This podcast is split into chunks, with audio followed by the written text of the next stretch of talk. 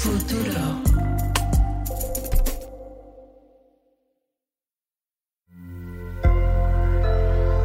Sonoro. Episodes of Ídolo are presented in both English and Spanish. This is the English version. Si quieres escuchar en español, vuelve al feed y selecciona el título en español. This podcast contains graphic language, scenes of violence, and drug use that are not suitable for all audiences. Discretion is advised. Episode 5 The Coachella Theory.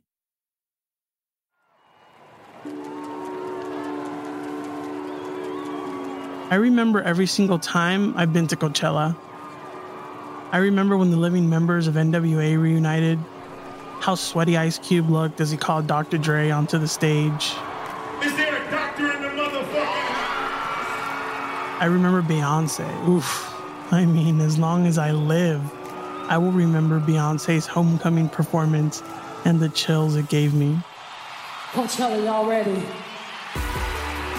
I'll remember jumping up and down to Calvin Harris, singing along to Los Ángeles Azules, Como Te Voy a Olvidar, Quiero ese grito mexicano. and losing my shit when ASAP Rocky brought out Kanye West. Let's go, Coachella!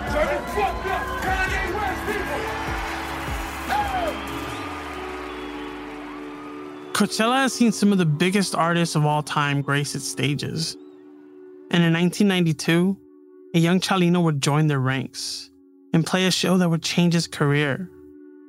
That show, it was on my mind the last time I was there, in the spring of 2021.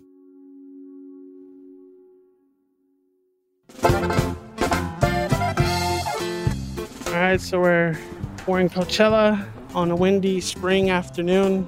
We're standing on a big highway. Cars are whirling by. But this time, I'm not talking about the festival, the city of Coachella, which is an important place in the Chalino story. I'm looking at an empty lot that's been fenced up. And we can see through the fence, and we can see that there's broken concrete, wild bush everywhere. There's some tires just kind of scattered around. The empty lot is the remains of a place called Los Arcos. And it used to be a rodeo, and this is the site of the only documented gunfight Chalino had. You hear all these stories like this legendary Billy the Kid figure, but this one that happened in January of 1992, we know actually happened. And it was here at Los Arcos during a Wild West shootout straight out of a cowboy flick that the legend of Chalino Sanchez as a gunslinger was made. For Futuro Studios and Sonoro, in association with Sin Miedo Productions, I'm Erick Galindo and this is Idolo, the ballad of Chalino Sanchez, a show about the man who would become known as the godfather of narco corridos, whose life would become its own kind of legendary drug ballad.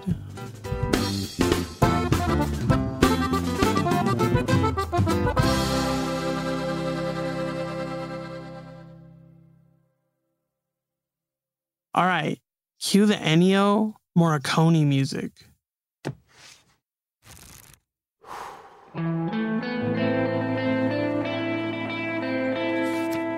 There are two sweaty cowboys staring each other down in the middle of the desert. The sun is long gone. One man is on stage, Gracias por esos bonitos aplausos, oiga. and the other in the crowd. The wind is blowing through the dry brush, bringing in the faint smell of amapolas from the California poppy fields in the distance. One of the cowboys, a man named Eduardo Gallegos, shouts something, Chalino, hazme caso, cabrón! his anger cutting like a knife through the tension of this moment. His gun casually waving around in his hands like a tumbleweed headed toward his opponent. The other cowboy is Chalino Sanchez, And he only has a split second to act, entirely on instinct, as he drops the microphone, dips his eyeline just an inch, and swings his right hand to his holster and back up in the air, aiming 10 millimeters of hard steel toward the direction of his rival.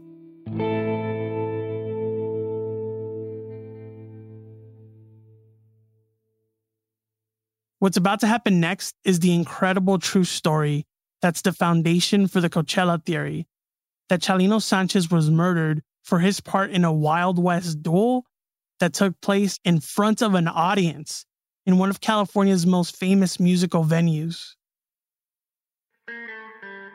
And to understand why it happened, how it went down, and how it changed the course of Chalino's life, we need to go back to Southeast Los Angeles in the early 90s when the music of the streets was found in swap meets all over black and brown LA.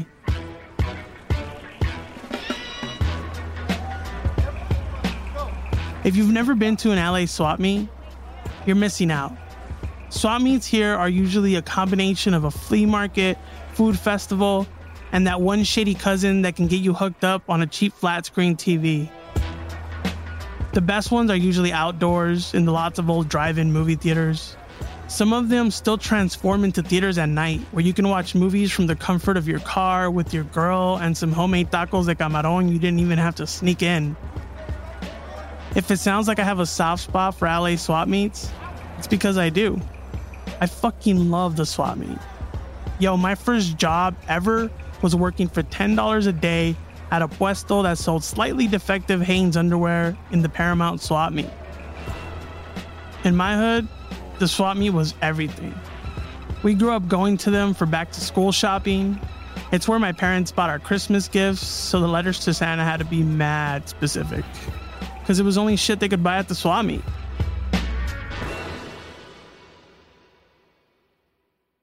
And in the 90s, the swap meet is where you would find the music not being played on the radio, all the street hits. That was something pioneered by people like Dr. Dre and a Japanese American man named Steve Yano. In the 80s, Yano owned a music booth at the Roadium swap meet, and he had this one customer who was buying all these underground records. That customer was a drug dealer with dreams of being a music mogul named Eric Wright, aka Easy E. Easy E asked Yano to connect him with the guys making all the tapes he was buying, and that's how Eazy met Dr. Dre and Ice Cube. These hip hop legends started NWA thanks to a swap meet, and the group got off the ground by selling their tapes at the swap meet too. NWA was one of the first musical acts to blow up because of swap meet sales. This became a model for non commercial artists to get their music sold and also made. And that's how Chalino Sanchez started getting his music out there when he was just making bootleg tapes of songs he wrote for Narcos that a lot of people were too scared to record, let alone sell in the store. Chalino would sell the his cassettes at the Paramount Swap and out of the trunk of his car. That's my friend and musician Donnie Robles. He grew up idolizing Chalino Sanchez and eventually followed in his footsteps into the music business, where he got to hang out with a lot of Chalino's friends and even played the bajo sexto on an album by Chalino's son, Adan Sanchez. So he's heard a lot about Chalino from the people who knew him best. And he told me that Chalino was making a ton of money selling his tapes in the parking lot of the Paramount swap meet. Well, at first it wasn't that many, but it got to that point that it was 30,000. The music spread by word of mouth. Yeah, bumping the music, somebody will like it, and then they'll buy it, bump it in their car, then, hey, who's that? I guess it, it became very popular. Soon you could hear Chalino's music all over Los Angeles. And Chalino went from just selling tapes to performing all over LA. I do remember going to a party and he was performing, like as a little girl. That's Univision anchor Yarel Ramos, who remembers going to family parties as a kid where Chalino was hired to perform.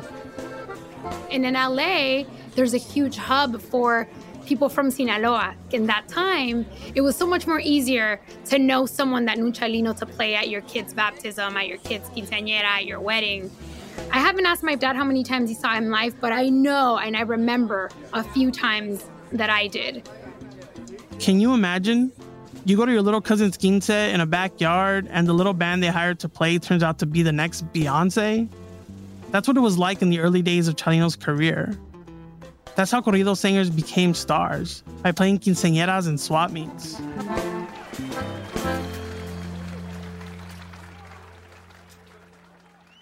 And by 1992, The numerous backyard gigs, the DIY tapes from the trunk of his car, the fans in every corner of Mexican LA, Chalino was ready to outgrow all of that by recording his first studio album in Long Beach with Pedro Rivera. Pedro Rivera is quite a character. He's a singer, an actor, an immigrant from a small Jalisco town called La Barca, who became a pioneer in LA's fledgling Mexican music scene back in the 70s. But he's probably best known for being the father of the late great Mexican music star Jenni Rivera.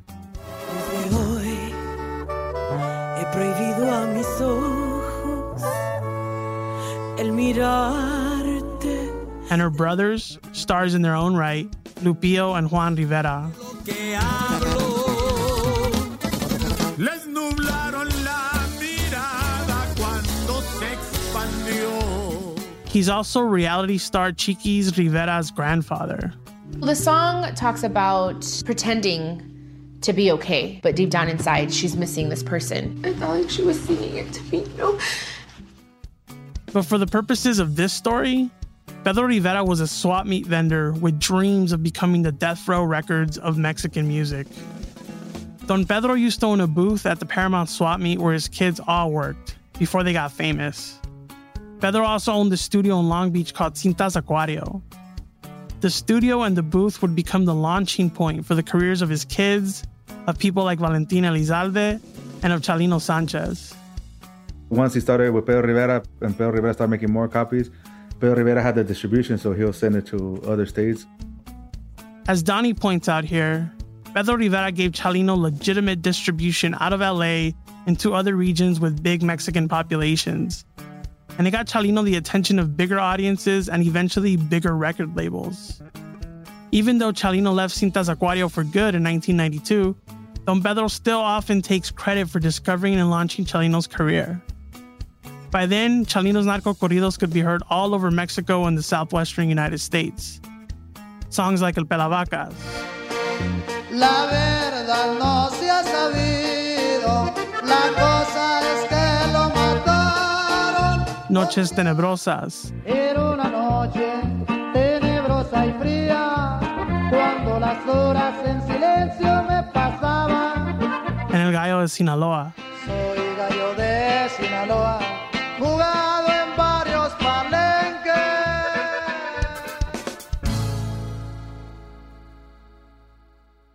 I tried talking to Pedro Rivera several times about how he felt when Chalino left for a bigger label, if he had any insights on Chalino's Coachella show or even that last show in Culiacan.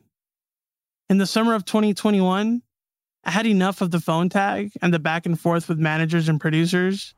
So I just rolled up with my producer Juan Diego to Pedro Rivera's Cintas Acuario studio in Long Beach, unannounced, and tried to convince him to sit down for an interview. We tried for about 30 minutes to get this legendary figure in the history of Mexican regional music to tell us all about how he met Chalino at that Paramount Swami parking lot. About how Chalino's handsome face and unique cowboy aesthetic added to his growing fame in LA's Mexican community. I wanted to hear it all, but I would have settled for anything. But Don Pedro declined to say a single word on tape about Chalino out of concerns for his own safety. It was a hot Friday afternoon, and I was standing where Chalino Sanchez himself had stood more than 30 years ago. And Pedro Rivera was standing there in cowboy boots next to his fresh Tesla, worried that whoever killed Chalino was still out there. And somewhere in a California prison, I imagined that someone standing there, remembering the time he got into a shootout with Chalino Sanchez in Coachella.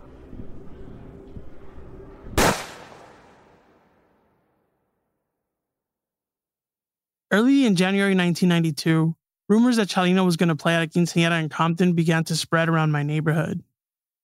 A few days later, police had to be called in to shut the event down because so many people had showed up to this young girl's birthday party. Chalino Sanchez was a rising star. The demand to play live shows outside of Los Angeles increased big during this period. And on January 24th, Chalino Sanchez found himself about 134 miles outside of LA on a large outdoor stage at a rodeo in Coachella, a full seven years before the first ever Coachella Valley Music and Arts Festival. Before Beyonce made history by being the first black woman to headline the festival and by doing it better than anyone had ever done before. Before you had to buy your festival wristband online almost a year in advance before this small Mexican immigrant community became upended by millennials and Gen Z kids looking for social media likes and really good MDMA. Before all that, the Coachella Valley's hottest shows were Mexican ran nightclubs, bars, and rodeos, places like Los Arcos.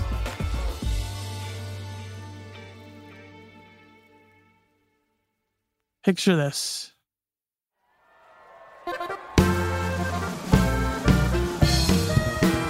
400 people crowd around a stage in California's high desert as Chalino Sanchez and his band Los Amables del Norte are performing their most popular songs. Everyone is dancing and having a good time, except there's this angry fan who keeps asking Chalino to play El Gallo de Sinaloa, a narco corrido about a real life cartel assassin. ¡Hey, Chalino! ¡Tócate la del gallo de Sinaloa, cabrón!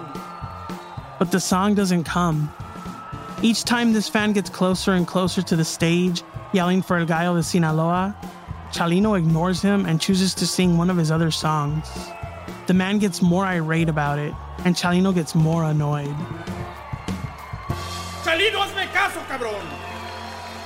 Finally, after about 20 minutes, Chalino tells the pissed off fan that he is now gonna finally sing El Gallo de Sinaloa. A ver, cabrón, yo voy a cantar el gallo de Sinaloa. Bájele de huevos, pariente. Here's Nacho Hernandez, Chalino's band leader, recalling what happened next. Y mi compa empezó con otra. They're about to sing El Gallo de Sinaloa, but Chalino suddenly changes his mind and starts to sing another song. Entonces el vato se fue por aquel lado y se subió al stage con la pistola en la mano. Y le dijo algo a mi compa y en cuanto le dijo y le dio el pistolón, Nacho says the fan jumped on stage shouting, pointing the gun at Chalino.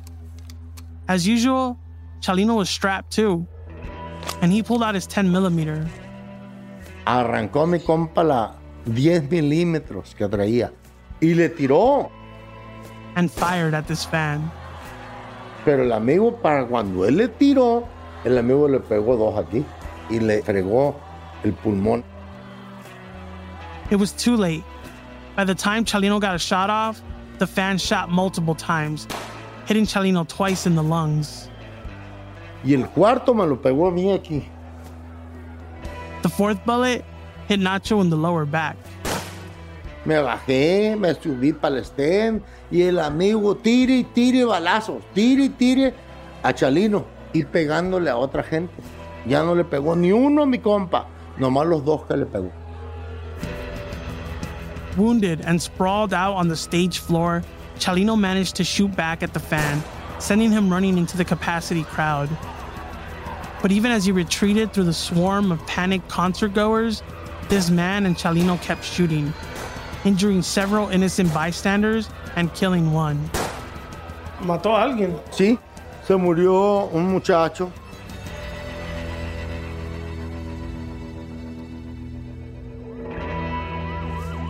The shooter, later revealed to be Eduardo Gallegos, aka Edward Gallegos, was subdued by the crowd and eventually arrested by police. ¡Suéltenme, hijos de la chingada! ¡Suéltenme! And Chalino survived this attempt on his life, but just barely.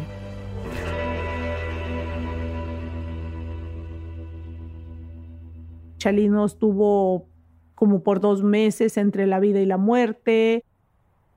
That's Chalino's widow Marisela Sanchez recalling the two months Chalino spent on life support.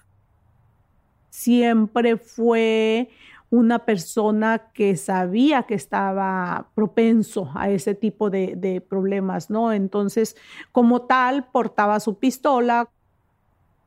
She says it was terrible, but that Chalino knew what kind of environment he was in, and that's why he always had a gun. Chalino knew that at any moment he would have to defend himself. Gracias a Dios, la policía siempre estuvo muy claro, él nunca pisó la cárcel y simple y sencillamente se olvidó ese asunto. Marisela says that because it was self defense, Chalino was never prosecuted in the shooting, even though a bullet from his gun might have been the one that killed that innocent bystander. But Gallegos was prosecuted. I uh, was uh, assigned the case of the shooting of Chalino Sanchez.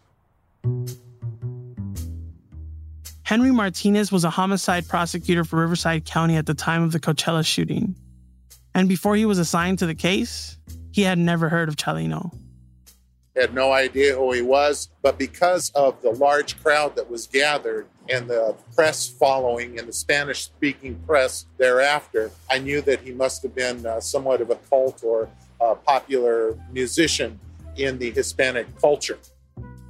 For the first step of the investigation, Henry talked to witnesses and started to put together a picture of what happened.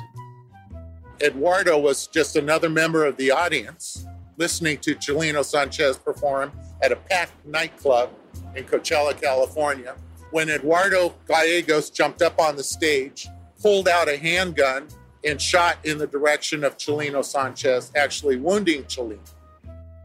And even for a seasoned homicide detective, this was a wild case. Unexpected, of course, to anybody in, at least I would think, in the crowd or to anybody in my office or law enforcement. Chalino was packing his own weapon, pulled out his own large caliber handgun, and commenced shooting at Eduardo. There's a slightly different account found in legal documents that Chalino's gun jammed when he first tried to fire it back at Gallegos, and he then proceeded to throw it at Gallegos' face. But either way, that was it. The cops knew what everyone else knew. Gallegos jumped on stage and a shootout ensued, and no one knew why Gallegos did what he did. Going into it, we had no idea what a possible motive might be. It just was not there. Eduardo was not talking. There was no rumors to follow up on. All we had was the cold facts of an unprovoked, unexplained shooting of Chalino Sanchez.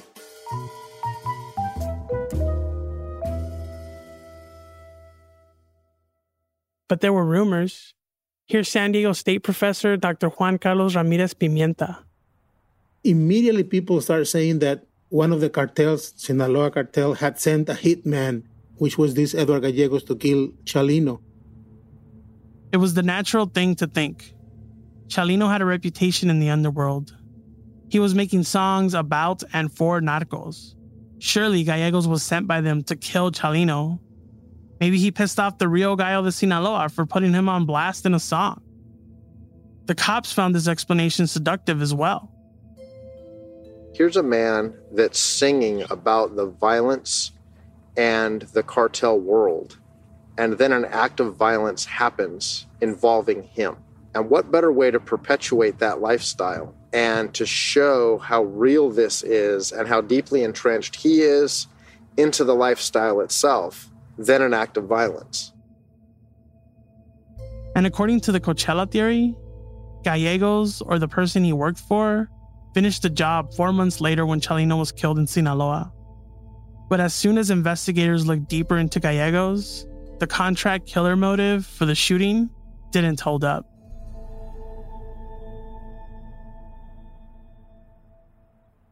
I talked to the detectives on the case. They did not want to talk a lot about it, but they did talk.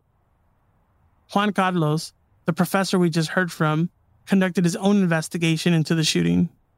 I talked to some of the neighbors. I went to the place and I uh, got copies of the record, the, the case. And myself, I'm convinced that it was not a hit. Eduardo Gallegos was an unemployed mechanic and, you know, body work, carrocero also and uh, very heavily into drugs and no connections were ever established between him and any organized crime. The shootout was most likely what it looked like a raving drunk fan getting mad at Chalino for not playing his song. Like when a drunk person at the club harasses the DJ to play their favorite song, but if they were armed and dangerous. And there isn't any evidence that Gallegos had Chalino killed several months later from his prison cell or anything like that. I don't think Eduardo Gallegos is the man Pedro Rivera is scared to talk about. Police investigators charged and eventually convicted Eduardo of heroin possession, which was found on his person at the shooting, murder for the innocent bystander, and for Chalino's premeditated attempted murder and six counts of assault with a handgun. He was sentenced to prison for 15 years to life. He's still in jail today. The shootout didn't kill Chalino, but it changed his life in a different way. He emerged from it as a mythical icon, a Wild West Tupac Shakur, a hybrid of Billy the Kid and Bob Dylan. Here's USC professor Josh Kun. He survived shooting. That was the thing. And he survived it and he wasn't afraid. He survived it and then he went back to Sinaloa, right? And that I think just made his fans fall more in love with him as a figure beyond his music. It worked perfectly with the Chalino legend. It upped his ante as a wanted man. It fed the image that is a mix of the kind of Wild West image with a gangster figure of somebody who was on the run from maybe they were cops, maybe they were bad guys, but he was a badass. And the shootout was about to make Chalino mainstream. Y en esa trifulca de, de este baile es cuando toda la raza de, de Los Ángeles, oh, ¿quién es este vato, no? That's Juan Antonio Fernandez, a university researcher who specializes in the history of violence and crime in the 20th century, talking about the moment Chalino went from a guy selling underground tapes to a radio star. Ah, no, pues es Chalino.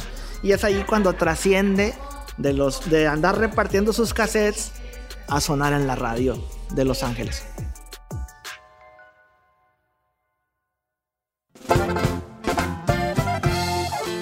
Gallegos didn't kill Chalino that night, but I'm convinced Gallegos' attempt on Chalino's life is perhaps the biggest reason Chalino would wind up dying the way he did. Because for most of the Spanish speaking world, that night in Coachella was the moment the legend was confirmed. Chalino Sanchez wasn't just singing about outlaws, he was an outlaw. Chalino was really involved in the cartels or in gang life. You know, he certainly sang about the narcos, so you knew he knew them personally. I've heard yes and I've heard no. So I'm, somebody who knows better is going to have to say. Pero Chalino Sánchez estuvo a punto de perder la vida hace aproximadamente cuánto tiempo, Chalino? Va a ser dos meses ahora, el 24. He was definitely about that life. He was about that life because he didn't go into hiding, he didn't retire, he went right back to doing his thing. He was already like getting very popular, and that just made him, I guess, because what if he sang, he started getting that fame as he's a gangster and all that. But after he got shot, that put him like in the cool status, you know. and now he was a very famous singing outlaw that, as Nacho Hernandez likes to point out, was constantly announcing his location for all of his enemies to see. No puedes, no se puede ser valiente y músico porque te anuncias. That's on the next episode of Idolo, the ballad of Chalino Sanchez. Cuando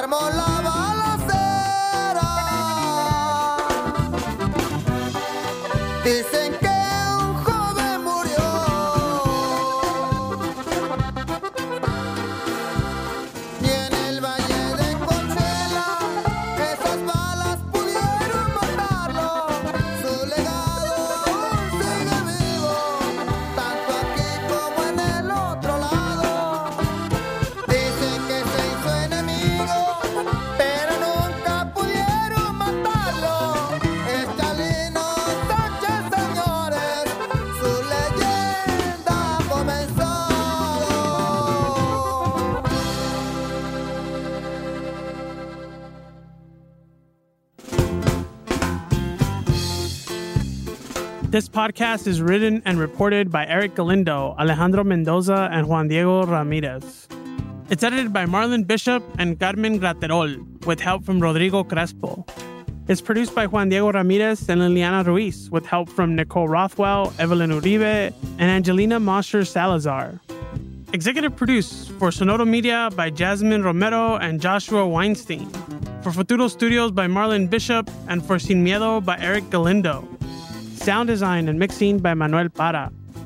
Original music by Hector Fernandez with the help of Alex Mendoza, Carmen Graterol, Jasmine Romero, myself, Erick Galindo, and Juan Diego Ramirez. Performed by Simon Temoxle, Javier Zabaleta, Junior Arizmendi, Gerardo Albaran, and Leonardo Cano, aka Quinto Zurdo. Music supervision by Big Sync. Special thanks to Morgan Chappell and the King of Corridos documentary, and Simon de Moxle as Chalino Sanchez. I'm your host, Erick Galindo. Peace out!